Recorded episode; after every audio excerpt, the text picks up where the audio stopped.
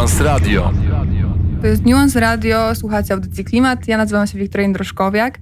E, I dzisiaj porozmawiamy o lasach, które są pozornie innym tematem niż klimat, ale pozory bardzo mylą, bo zachowanie tych najstarszych i najcenniejszych lasów jest tak naprawdę niezbędne. E, jest niezbędnym tematem, gdy, gdy mówimy o kryzysie klimatycznym i o walce z kryzysem klimatycznym. E, ze mną są osoby, które myślę, że no, rozumieją to na pewno lepiej niż ja. Jest to Anna Siekierska i Kuba Rok z Inicjatywy Dzikie Karpaty. Dzień dobry. Cześć. Cześć. E, piękno istnieje, więc trzeba go bronić. To był e, napis na waszym chyba pierwszym banerze wywieszonym w, na blokadzie, którą rozpoczęliście 19 dni temu. I e, no właśnie, jak z tym jest? Dlaczego, jeśli piękno istnieje i trzeba go bronić, to dlaczego to piękno jest właśnie w Puszczy Karpackiej? Mm, Puszcza Karpacka jest y, bardzo starym górskim lasem. Są tam wciąż do tej pory fragmenty praboru, y, czyli takich y, prastarych kawałków puszczy, których, czyli, które się składają z, ze starodrzewi, z 200-300-letnich jodeł, ogromnych buków, jaworów. Więc samo to w sobie już jest kontakt z takimi starymi drzewami, jest czymś niesamowitym w dzisiejszym świecie. W Europie nie ma takich lasów, nie ma takich drzew, więc y, chociażby to jest taki wzgląd, y, dla którego warto po prostu chronić y, te drzewa, żeby mogły same, jeżeli już to same, upaść ze starości, rozłożyć się w glebie, dać życie innym istotom, które w nich zamieszkają, które będą się nimi żywić, z których potem wyrosną, które się rozłożą na próchnicę i dadzą też taką tkankę bogatą glebie. A dlaczego to jest tak, że właśnie te najstarsze lasy są, są tak ważne? I, yy, bo to wcale nie działa w ten sposób, że jeśli wytniemy las, który właśnie jest tak stary jak, jak Puszcza Karpacka i posadzimy tam nowe, nowe drzewa, to, to nie będzie, wiecie, to nie będzie to samo. Dlaczego tak jest? Dlaczego te lasy, które są najstarsze, są, są najważniejsze? Mm, to jest związane z tym, co mówiła Ania, czyli taką ciągłością procesu. To znaczy, że ten las to nie jest tylko ten etap młodociany i powiedzmy wystarczająco dojrzały, żeby go ściąć, tylko on ma mhm. każdy etap w sobie. To znaczy ma właśnie etap małego drzewa, wielkiego drzewa, martwego drzewa i z każdym z tych etapów są związane różne organizmy. Każdy z tych etapów jest częścią po prostu tego ekosystemu, jakim jest y, las naturalny. No i to jakby z jednej strony to jest po prostu miejsce życia dla mnóstwa organizmów i dlatego też Puszcza Karpacka jest cenna, ale z drugiej strony to jest po prostu taki odporny ekosystem, który dobrze funkcjonuje, który jest też bardzo ważny w dobie kryzysu klimatycznego. A chcę jeszcze powiedzieć, gdzie dokładnie jest Puszcza Karpacka, bo e, ona wcale nie jest w górach, prawda? To jest tak, że ona jest na Pogórzu, czy... To znaczy też jest w górach.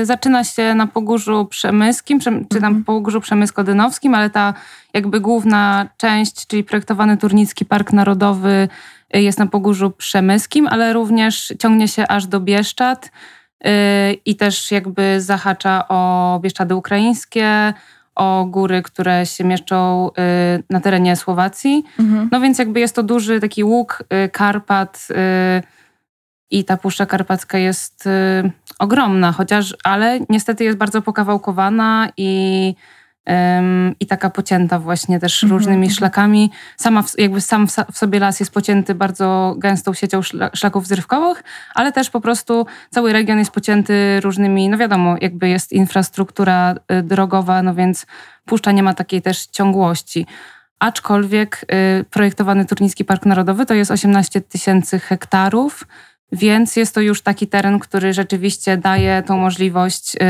bycia właśnie odpornym ekosystemem, y, który przetrwa różne y, straszne rzeczy, które nas czekają. A, bo powiedziałaś projektowany Trunicki Park Narodowy i to jest park, który miał już powstać wiele, wiele lat temu, w sensie 35 lat temu już tak naprawdę zaczęto mówić o, o projektowaniu tego parku. Dlaczego, dlaczego on nie powstał? Hmm. To jest pytanie, dlaczego żaden park narodowy w Polsce nie powstał od 20 lat, bo to jest mhm. e, też e, w tym roku dokładnie mija 20 lat od e, powołania ostatniego. W latach 90. w Polsce parki powstawały, też w okresie PRL-u wcześniej powstawały. Teraz, mimo tego, że rośnie świadomość ekologiczna, rośnie świadomość zagrożeń, z jakimi się mierzymy, rośnie też potrzeba chyba obcowania z takim dzikim lasem, bo to jest naprawdę niezła wytchnienie i ucieczka od wielkiego miasta, to, to te parki nie powstają. Ten Turnicki prawdopodobnie jakby ma, ma też e, taką trudność, bo to jest miejsce, które jest e, bardzo sobie upodobali myśliwi. Więc to nie tylko jest opór lasów państwowych, które chcą tam e, wycinać drzewa, ale to jest także opór myśliwych, którzy chcą tam mhm. zabijać na przykład jelenie na rykowisku. Mhm. A co to znaczy, że on jest społecznie projektowany, bo, bo też takie hasła pojawiają się gdzieś tam w waszym przekazie i, i w waszych postach na Facebooku i tak dalej, że e, tak naprawdę ktoś już zaprojektował, w jaki sposób ma wyglądać ten Turnicki Park Narodowy, wymyślił całą tą drogę i y, też z tego, co pamiętam, tylko podpis ministra dzielił y, od powstania tego parku i co się stało, co było tym hamulcem i co wciąż jest tak bezpośrednio tym hamulcem. Powiedziałeś o lasach państwowych i o, o myśliwych, ale czy jest tak, że ta społeczność, która tam mieszka, y, też nie chce tego parku, czy jak, jak to wygląda? Faktycznie te, ta zmiana prawa, która te 20 lat temu przeszła, to jest e, możliwość weta ze strony samorządów lokalnych i to mhm. jakby zablokowało powstawanie parków w Polsce, chociaż e, na przykład Karkonoski Park został rozszerzony za zgodą, czy nawet za, powiedzmy zachętą samorządów lokalnych, więc to też nie jest tak, że w całej Polsce to wygląda tak samo. Natomiast w takich miejscach jak właśnie Pogórze Przemyskie lasy państwowe są taką lokalną potęgą gospodarczą i e, mają po prostu bardzo duży wpływ na to, jak, e, jak, jaka jest ścieżka rozwoju danego samorządu. Też po prostu dysponują bardzo dużymi środkami z wycinki.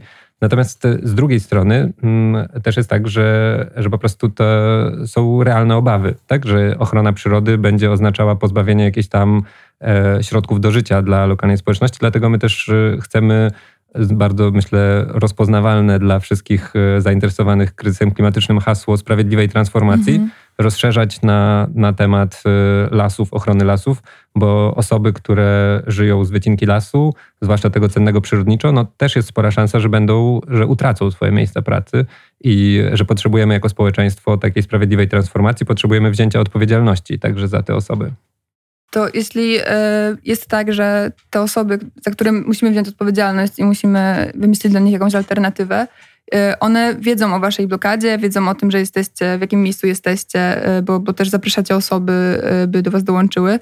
Jakie są reakcje tych osób stamtąd na to? Czy jest tak, że widziałam taki filmik w internecie, na którym wjeżdża was, w sensie w tą blokadę taka ogromna maszyna, co no, wyglądało to przerażająco. I też myśląc o tym, że może też opowiedzmy o tym, jak wyglądają te blokady, bo, bo to jest trudne do, trudne do opowiedzenia, łatwe do, do zobaczenia. To są e, platformy, tak, na, na linach i na nich są namioty i wtedy, gdy, jeśli, jeśli coś wjedzie w was, to tak naprawdę te liny się zerwą i, i co wtedy? Mm, no więc część jakby rzeczywiście jest zablokowana poprzez takie platformy i liny, które je utrzymują, przecinają drogę, zryw, drogę wjazdową na, na zrywkę. Na zrywkę, czyli na to miejsce, gdzie wycinane na wycin- są drzewa. Mhm, tak, tak, tak. Na, na miejsce wycinki drzew, albo z którego już zostały wycin- wycięte drzewa i leży tam y, drewno do zwiezienia, bo też jest jakby duży fragment y, lasu, który blokujemy, właśnie jest już po wycince, ale wciąż tam jest drzewo, które nie zostało zwiezione.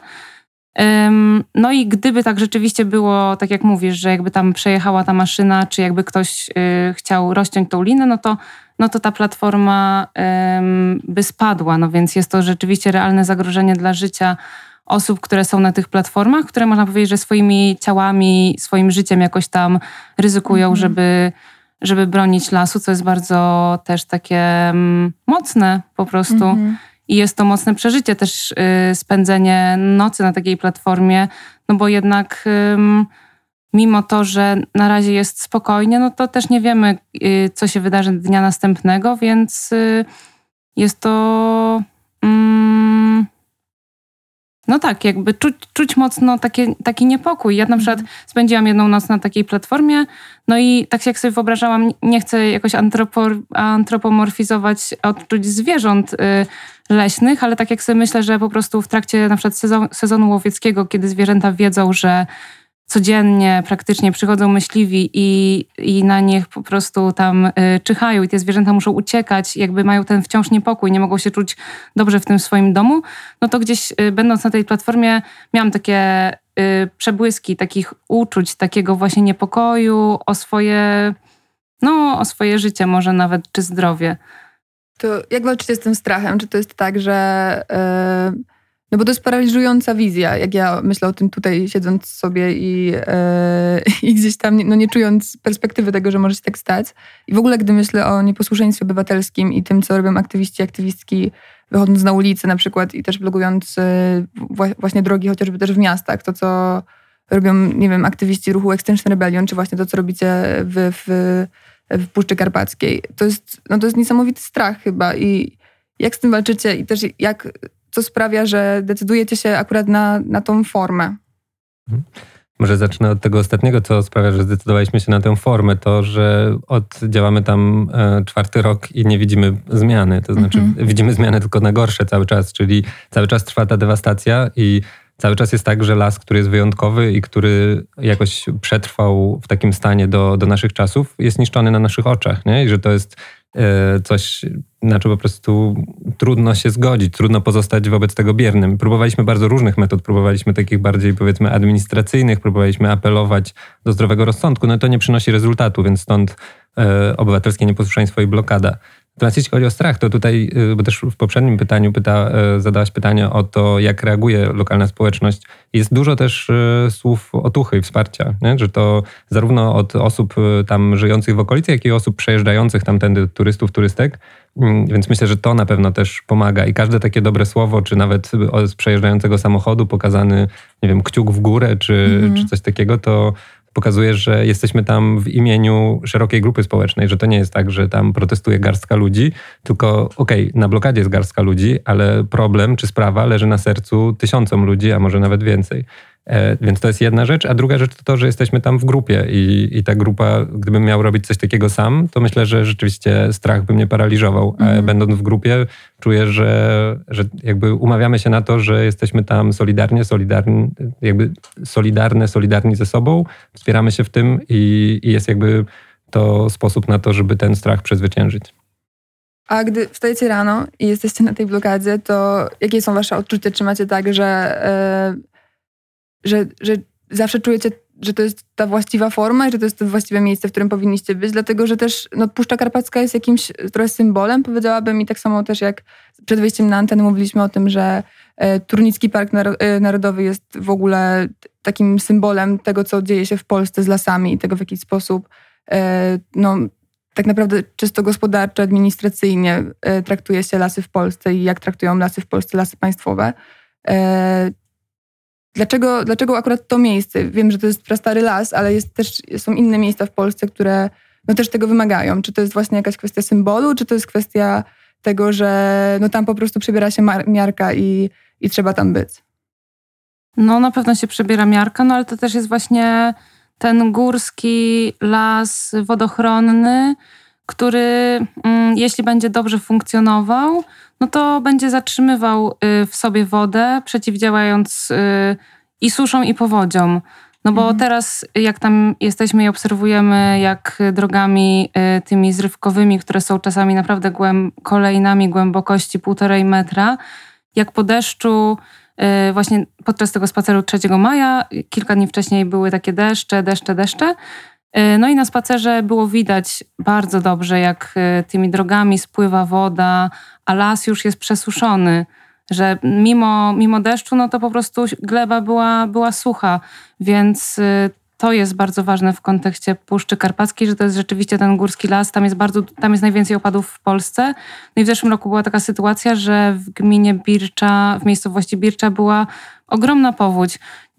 Nie jest to stwierdzone stuprocentowo, że to jakby ze względu y, tylko przez, y, przez tą gospodarkę leśną, ale na pewno ona ma ogromny wpływ na to i zaburza po prostu te stosunki wodne i, i bezpieczeństwo całego, y, całego naszego kraju też. No. Mhm. mhm.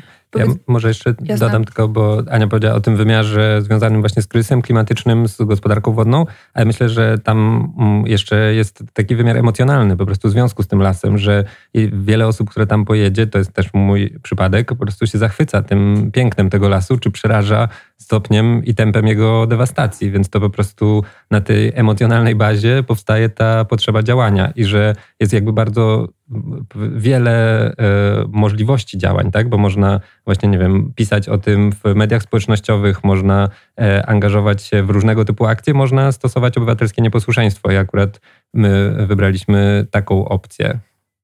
No, a tak jeszcze właśnie, bo się pytałaś o to, czy zawsze, znaczy każdy ma tam swoje różne odczucia i czy zawsze jak się tam budzę rano, czy się czuję jakby w dobrym miejscu, no to ja też mam takie przemyślenia, że dla mnie właśnie, tak jak Kuba mówił o, o tej wspólnocie, która się tam buduje, która właśnie pozwala y, gdzieś w tych niebezpiecznych też czasami sytuacjach się odnaleźć, aczkolwiek y, tutaj nie było tak naprawdę, no ta pierwsza sytuacja, o której mówiłaś z tym ciągnikiem wjeżdżającym, no to był po prostu pierwszy dzień, czy tam drugi dzień i, i duże emocje i też y, nie mamy chyba... Mm, no czasami osoby różnie reagują na takie, na takie trudne sytuacje, więc też nie, staramy się nikogo y, nie obwiniać, y, jakby tylko zrozumieć też perspektywę właśnie tych osób, które pracują w lesie i, i tracą na przykład tą pracę.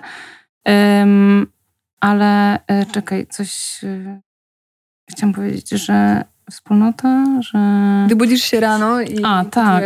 No właśnie, więc czasami, czasami też mam odczucia, że jestem niejako taką kolonizatorką, która tam przychodzi i jakoś jednak tej lokalnej społeczności, że staram się tego nie robić, y, nie mówić, y, że ja tam wiem po prostu, jak to powinno wyglądać, ale z zewnątrz może być to tak odbierane, mhm. że po prostu przyjeżdżają osoby z różnych miejsc y, Polski. Są to też, są wśród nas osoby też lokalne, ale są też osoby, nie, nie wiem, z drugiego krańca Polski albo z dużych miast.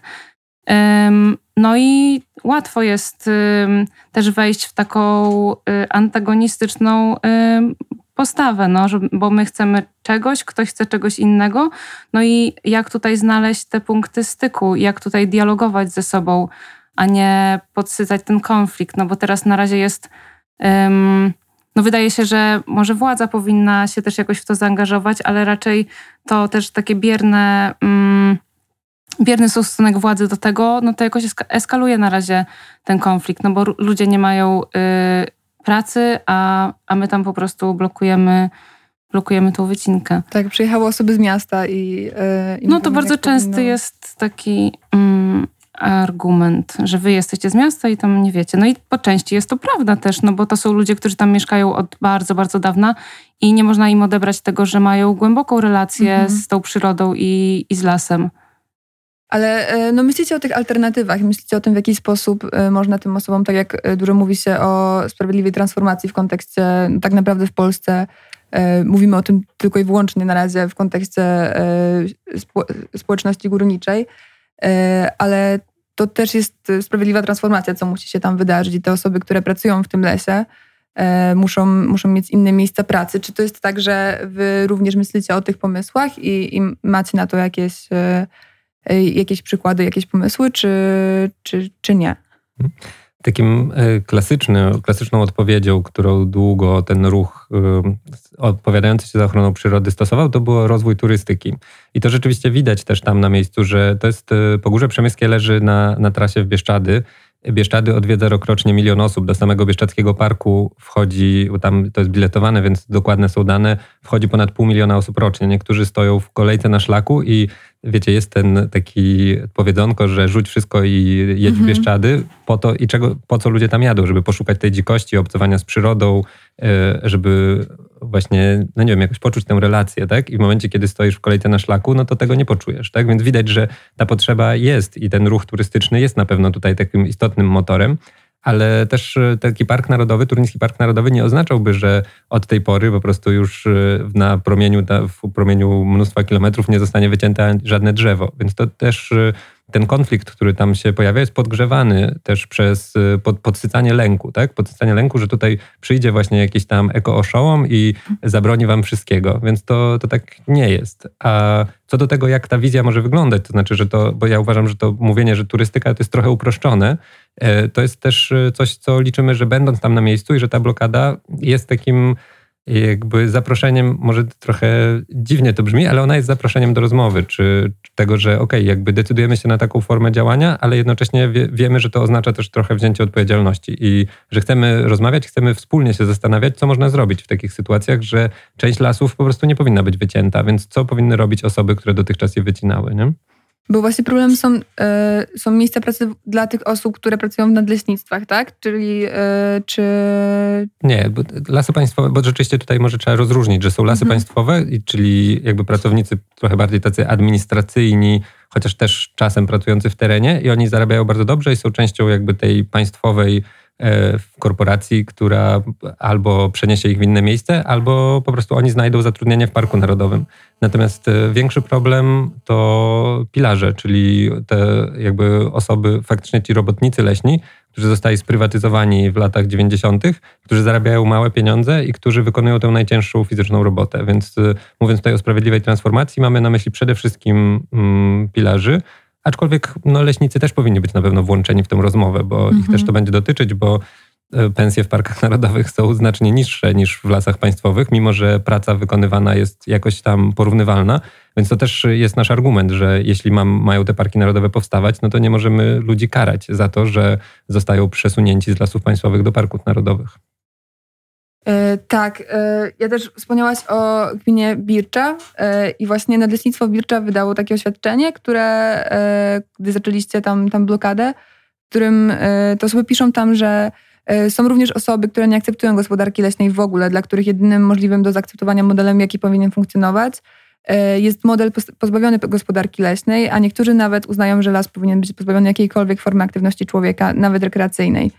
E, jak to jest? Czy to jest e, faktycznie tak, że jeśli e, byśmy wydzielili ogromną część Polski, która byłaby zamkniętym parkiem narodowym albo zamkniętą jakąś przestrzenią, do której człowiek nie miałby dostępu, to czy to jest ta forma walki z kryzysem klimatycznym, której chcielibyście, czy strzelam, że nie i że to wcale nie o to chodzi, ale, ale czy to jest tak, że jak, jaka jest ta gospodarka leśna, o której wymyślicie i która powinna się e, zadziać no w ogóle w polskich lasach, bo to Puszcza Karpacka, tak jak już mówiliśmy, jest jakimś ważnym przykładem. Mhm.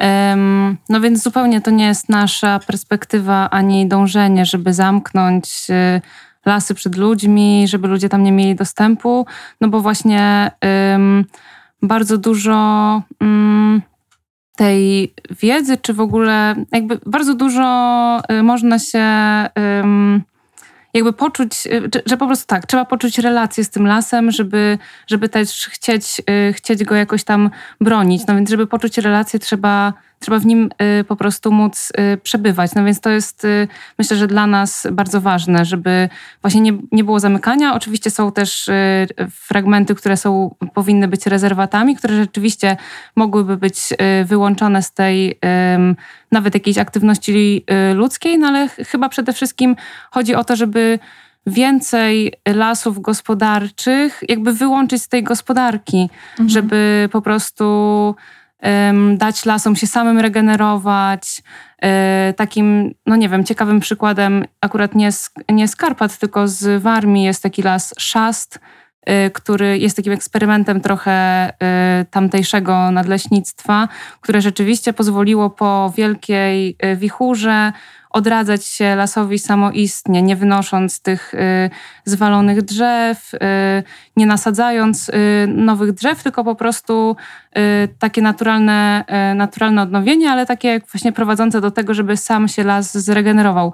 No i to jest bardzo, bardzo ciekawe. No i w ogóle jakaś taka praktyka zaniechania no bo to się, no bo to jest też tak, tak z tą ochroną przyrody. Ja na przykład tak się nad tym zastanawiam, że same słowa takie tam ratować, ocalić, e, że one są same w sobie jakieś takie paternalistyczne trochę, że po prostu tutaj przyjeżdżamy i, i, i kogoś tam ocalamy.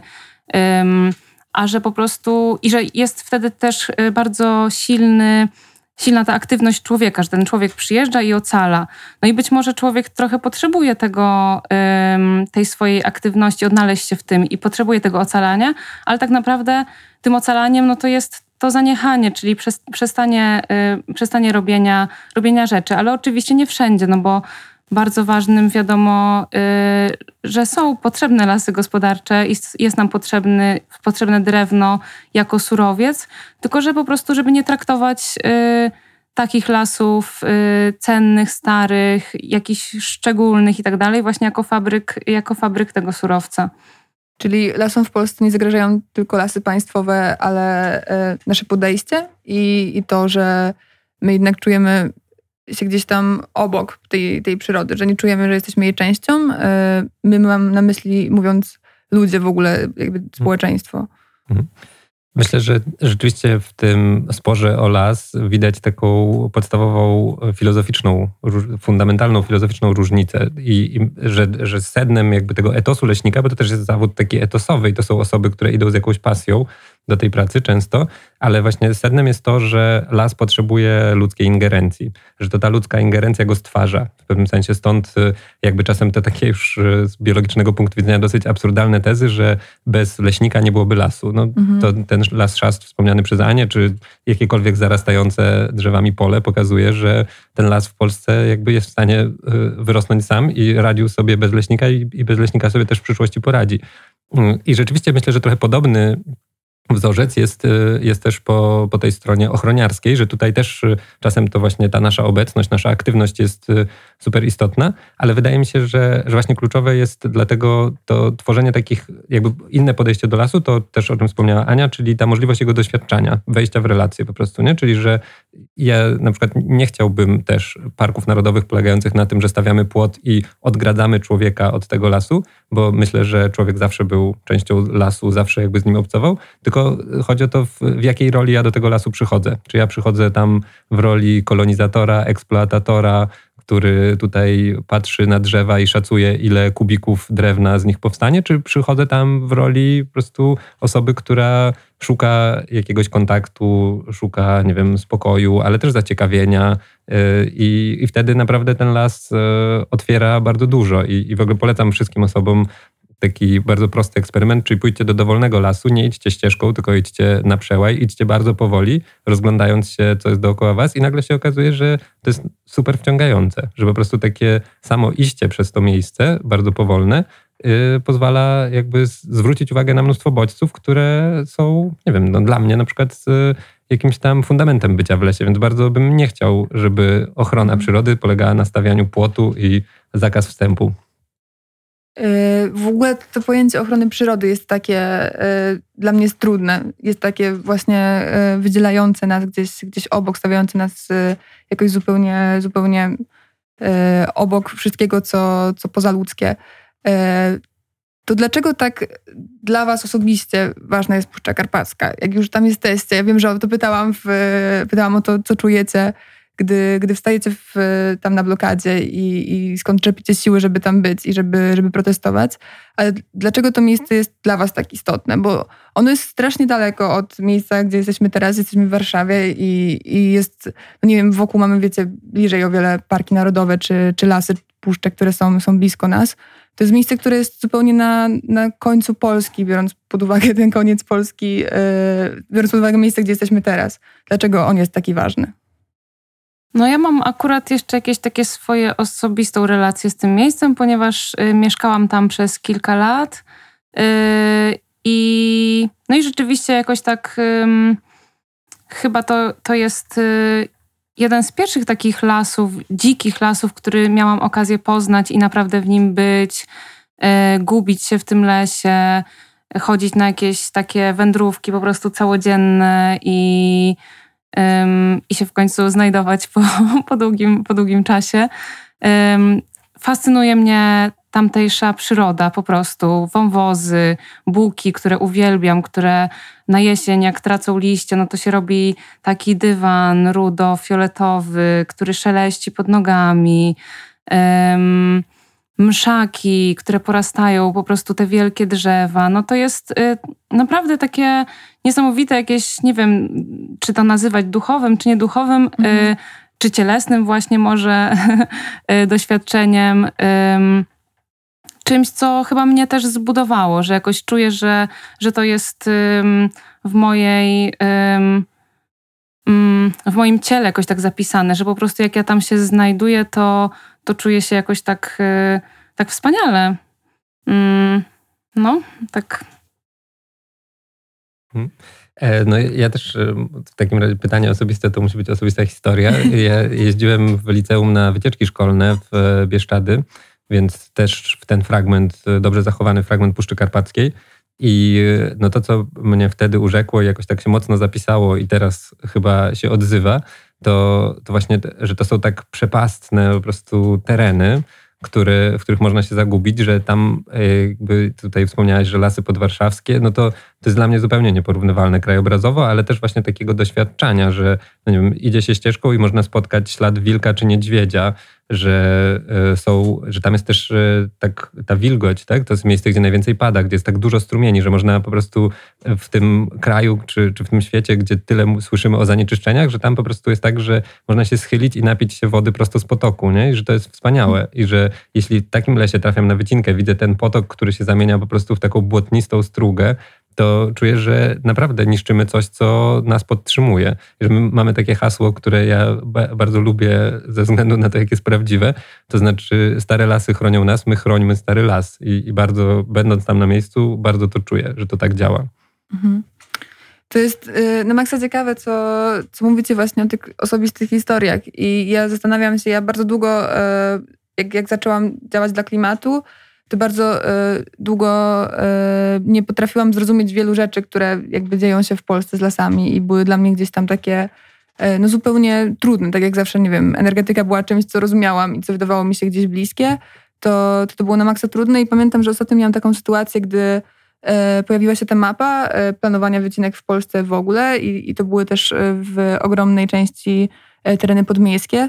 E, przyszła do mnie moja pięcioletnia siostrzenica i e, powiedziała coś takiego, ale co, co jak to się stało, że, że wytną, wytną nasz las i ty masz te koleżanki, które się tym zajmują, czy możecie coś z tym zrobić? I to jest właśnie takie niesamowite, jak myślę o tym, że gdzieś tam dojrzewając, e, traci się to poczucie takiej bliskości z przyrodą, takiej wagi tej przyrody, która nie jest z nami, a która jest tak ważna. No i właśnie tak jak powiedziałaś, to było bardzo, bardzo trafne, myślę, że to nas w jakiś sposób kształtuje i buduje. E, I zastanawiam się, jak to jest z tymi osobami, które są stamtąd i, i faktycznie mieszkają tam, no i też zaczynają pracować w tych e, miejscach, zaczynają pracować przy tych wycinkach. No bo one też e, żyły w, w, takiej no na maksa bliskiej relacji z, z tymi lasami. E, czy, czy wam się zdarza z nimi rozmawiać w taki sposób e, dłuższy niż, niż tylko jakaś tam wymiana zdań tytułem zabieracie nam pracę i tak dalej? Czy to jest tak, że zdarza się Wam gdzieś tam zrozumieć ich perspektywę i, i to, czy im brakuje takiego poczucia jedności z, tym, e, z tą przestrzenią, czy, czy... No właśnie dzisiaj rozmawialiśmy sobie trochę o tym wcześniej, e, bo, no bo właśnie tak też mi się wydaje, że, że są to osoby, które mają ogromną relację z lasem i w ogóle z przyrodą, jakby są jej częścią i do niedawna jeszcze po prostu wszystko było zależne od tej, y, od tej przyrody i tego lasu. Właśnie ogrzanie się, jedzenie, y, przetrwanie po prostu. Mhm. I to jest taka, mm, może gdy to jest na takim etapie, znaczy na takim poziomie przetrwa, przetrwania, no to też jest to tak bardzo y, naturalne, że się nawet tego nie dostrzega, no bo się po prostu jest tego częścią. Jak się jest częścią czegoś, no to często się tego właśnie y, może jakoś tak y, nie zauważa. No ale ten... I aha, no tak. Zapomniałam chyba twoje pytanie, ale przypomniało mi się coś, co chciałam powiedzieć. E, bo myślałam o tym, no tak, bo, bo tam jest to też ciekawe, bo jest, często tak się mówi o tym nietkniętym lesie. Y, a to też nie jest jakaś taka dla nas na przykład nadrzędna wartość, że to mhm. nie jest nietknięty las, no bo ten las właśnie jest w relacji z człowiekiem od bardzo dawna. I tam kiedyś przychodzili ludzie wycinać sobie jakieś, jakieś drzewo i właśnie y, jakby żyć dzięki temu drzewu i żyć z tym drzewem. Y, I że to. Mm, no tak, że jakby nie chodzi o to, o to, że to ma być jakiś taki nietknięty las, tylko właśnie, y, że, ta, że ta relacja, relacja może być y, na, y, no, tak, budowana na, na różny sposób i że taka relacja z z lasem, nawet jeśli jest to pójście do tego lasu, wycięcie drzewa, ale to drzewo właśnie zapewnia to, że sobie z niego zbudujesz dom, no to coś jest też niesamowitego tak naprawdę, mieć taką relację z, z tymi drzewami. No tylko, że to się zmieniło w momencie jakby takiego przejścia na przemysłową gospodarkę mhm. i takie utowarowienie, utowarowienie przyrody. Mhm. Że teraz jest tak, że codziennie z tego obszaru Nadleśnictwa Bircza, na terenie którego jest projektowany Turyński Park Narodowy, wyjeżdża około 10 tirów wypełnionych drewnem. No i to po prostu jakby widać, że to nie jest już ta relacja, że, że wycinamy drzewo, bo potrzebujemy go do tego, żeby tutaj przeżyć, tylko to zostało włączone w jakiś krajowy czy nawet globalny obieg gospodarczy, bo sporo drewna z Polski trafia do Chin, e, parę milionów metrów sześciennych rocznie.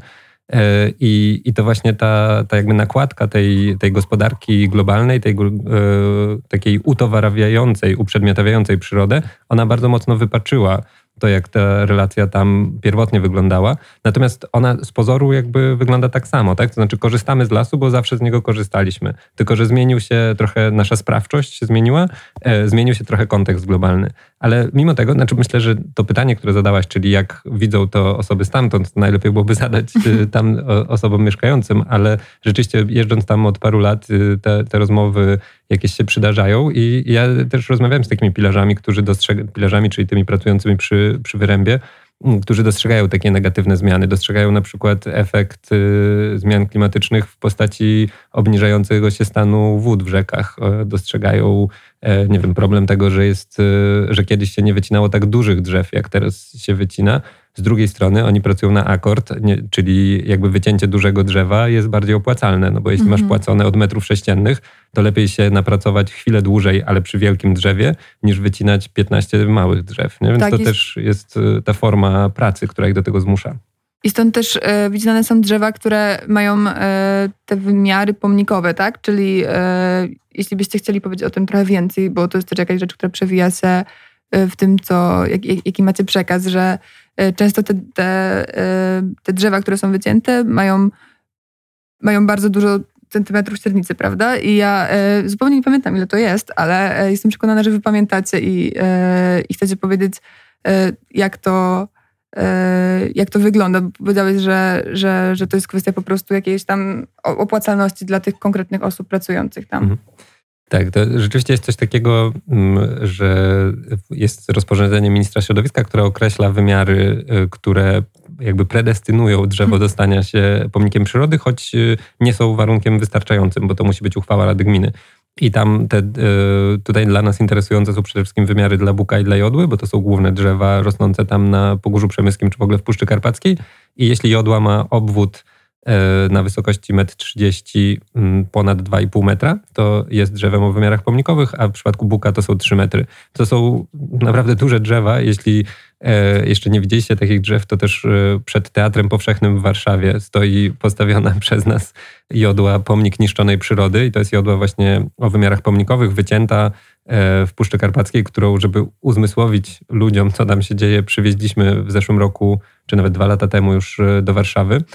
E, więc można to zobaczyć na własne oczy. I te drzewa, dlaczego my się tak na nich skupiamy? Z dwóch powodów. Po pierwsze, duże, stare, wielkie drzewa są bardzo istotne z punktu widzenia lasu i żyjących tam organizmów. Mm, one są domem dla mnóstwa zwierząt, choćby dla niedźwiedzia. No, niedźwiedź mieszka w gawrze, czyli w takiej wydrążonej jakby dziupli u podnóża jodły.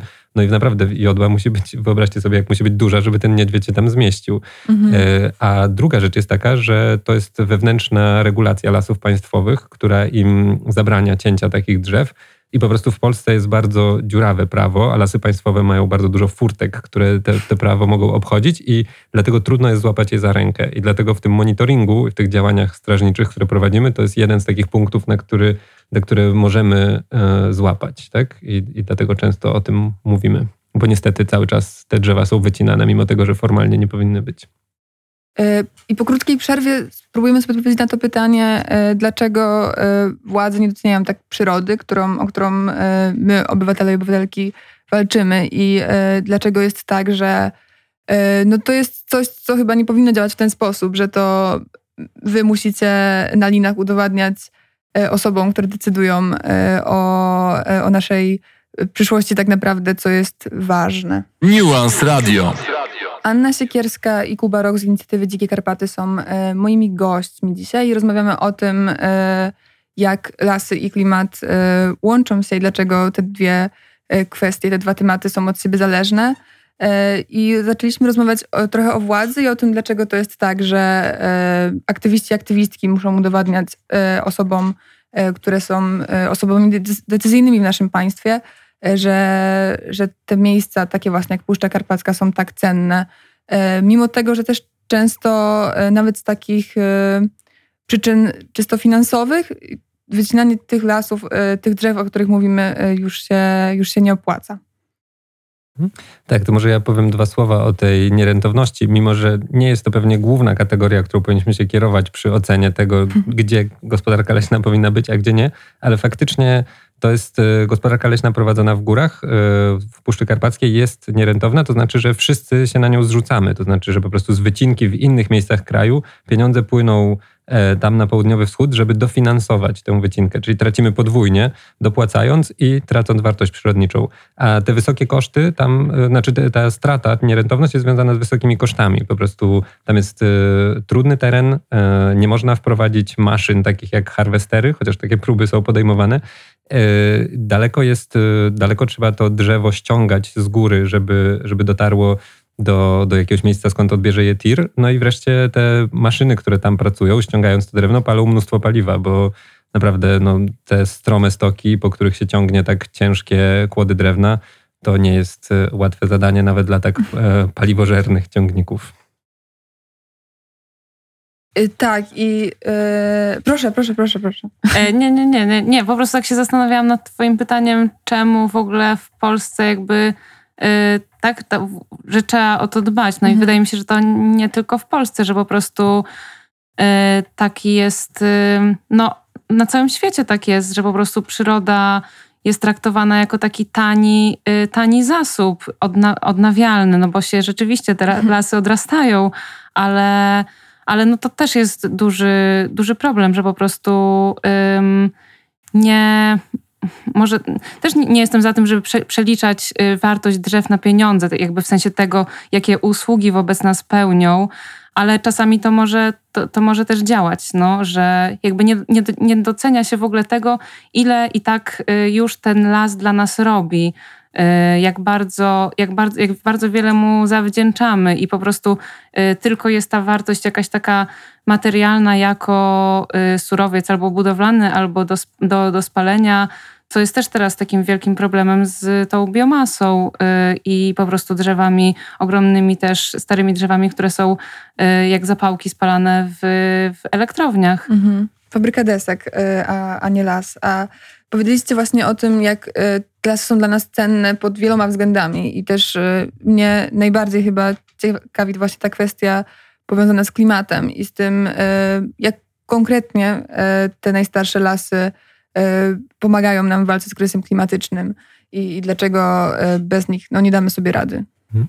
To tutaj pierwszy wątek już Ania wytłumaczyła wcześniej, to on jest specyficzny właśnie dla Puszczy Karpackiej, czyli dla miejsca, gdzie pada najwięcej w Polsce, że ten las zachowany w dobrym stanie, działa jak gąbka, jest w stanie pochłonąć, y, to jest tak zwana retencja krajobrazowa, bardzo dużo pochłoniętej wody, która później powoli oddawana e, pozwala nam jakby uniknąć suszy. I wraz ze zmianą rozkładu opadów e, w ciągu roku w Polsce, z tym, że mamy coraz więcej opadów nawalnych i coraz dłuższe okresy susz, no to taki las jest dla nas po prostu ratunkiem, ale cały pocięty e, szlakami zrywkowymi jest po prostu jak dziurawe sito, ta woda ucieka natychmiast po wodzie błyskawicznej i później długa susza. I oprócz tego wątku wody jest, jest wątek węgla. To znaczy stary las y, jest, y, można go sobie wyobrazić, jeśli mówimy o magazynowaniu węgla, to stary las jest po prostu największym możliwym magazynem, dlatego że wszystkie przestrzenie w tym lesie są pozajmowane, a to przez duże drzewo, a to przez jakiś krzew, a to przez jakieś rośliny rosnące runa, i one, wszystkie z tych roślin magazynują węgiel, a do tego dochodzi to, że w takim lesie jest specyficzny mikroklimat, dociera tam mniej słońca, jest niższa temperatura,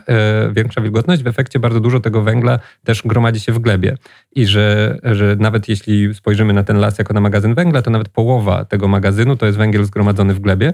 I że wtedy wycinka jest e, jakby też uruchomieniem obu tych zasobów, zwłaszcza jeśli to drewno trafia do spalenia, no to wtedy po prostu węgiel zmagazynowany w drzewie od razu trafia do atmosfery. Natomiast co istotne, też e, ten węgiel zmagazynowany w glebie, w momencie kiedy wytniemy nawet kilka drzew, trafia tam e, słońce, uruchamia się proces rozkładu materii organicznej i bardzo dużo tego węgla ucieka.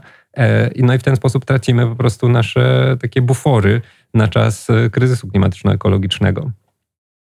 To pomyślmy o tym, że teraz e, słuchają nas e, osoby, które e, słyszą wszystko to, co mówicie i mają dwie opcje. Mogą albo rzucić wszystko i wyjechać w Bieszczady i, i pomóc, wam, pomóc wam w blokadzie. Jak to zrobić i jak jeszcze, jaka jest ta druga opcja? Jak jeszcze można was wesprzeć? Co można zrobić? I też czy planujecie jakieś spotkania, jakieś, nie wiem, miejsca, w którym będzie można dowiedzieć się więcej o tym, dlaczego dlaczego to jest tak ważne i, i w jaki sposób wspierać e, blokady wycinek w Puszczy Karpackiej. No na przykład teraz w najbliższy poniedziałek, 17 maja o godzinie 18.30 planujemy takie spotkanie w Warszawie, e, w jednym z domków na Jazdowie, w Zaczarowany Ogród, domek. No i zapraszamy tam serdecznie bardzo. Będziemy właśnie i rozmawiać trochę o, o puszczy i mówić o naszym zaangażowaniu, o motywacjach, E, no i też jakby rozwijać różne perspektywy włączenia się w nasze działania, no bo tak to nie jest mhm. tylko jakby bycie na proteście, ale też y, są inne możliwości, chociażby po prostu rozmowa y, z, ze znajomymi, z rodziną o tym, y, na ten temat, właśnie tak, opowiadanie, opowiadanie innym osobom, albo jakieś też no, wsparcie powiedzmy materialne, mamy... Um, Mamy i zbiórkę na, na sprzęt, y, taki wspinaczkowy i jakieś takie różne tam mm, rzeczy potrzebne, ale też zbiórkę na działania prawne, no bo często ten, to nieposłuszeństwo obywatelskie wiąże się z konsekwencjami prawnymi, no więc to, to jest też taki sposób wsparcia dla osób, które nie mogą tam być, no bo też wiadomo, że można powiedzieć, że jest to jakiś przywilej, żeby móc sobie mhm. pozwolić na to w ogóle, żeby wyjechać tam do lasu i, i być tam. Nie każdy po prostu ma na to czas i przestrzeń. Mhm. Też myślimy o tym, żeby w wakacje e, uruchomić taki obóz aktywistyczny, jak robiliśmy to jako inicjatywa w zeszłych latach i wtedy zachęcamy Was bardzo, żeby sobie gdzieś w planach wakacyjnych e, uwzględnić wizytę na Pogórzu Przemyskim, także dlatego, że to jest wyjątkowy las, e, ale właśnie też po to, żeby wesprzeć blokadę. Może się włączyć na samej blokadzie, a może skupić się na patrolach leśnych, w czasie których dokumentujemy zniszczenia, wyszukujemy te miejsca, które jakby pozwalają uświadomić sobie, co tracimy i jak szybko to tracimy i, i w ten sposób budować, miejmy nadzieję, taką postawę, że musimy to zmienić, musimy to ochronić. No i samo to bycie razem jest bardzo fajne, że to też jest dla nas bardzo ważny aspekt, jakby, więc y, to też jest zachęta, że po prostu można pobyć razem w lesie, pouczyć się od siebie nawzajem, y, bo jest dużo osób z bardzo różnymi kompetencjami, z bardzo różną wiedzą, więc jakoś to jest też y, fajne, że te y, różne wątki i podejścia się, się łączą i jakoś tak zaplatają. E, super, to bądźmy sobą i pozwólmy Puszczy Karpackiej być sobą, bo to też chyba jest jedno z takich haseł, które, e, które często powtarzacie. E, bardzo Wam dziękuję. Ja chciałabym jeszcze dodać, że osoby, które nas słuchają, mogą również podpisać petycję na naszej demokracji o tym, że żądamy utworzenia Trudnickiego Parku Narodowego i petycja ta jest adresowana do Rady Ministrów e, i e, no pewnie w dużej mierze też będzie miała wpływ na, na to, miejmy nadzieję, co, co będzie działo się w kolejnych miesiącach, w kolejnych latach w Puszczy Karpackiej. Dziękuję Wam bardzo, że, że byliście moimi gośćmi i mam nadzieję, że w kolejnych latach będziecie mogli do Puszczy Karpackiej przyjść już tylko w takich celach rekreacyjnych, a nie tylko po to, by być na blokadach. Dzięki bardzo. Dzięki. Nuance Radio.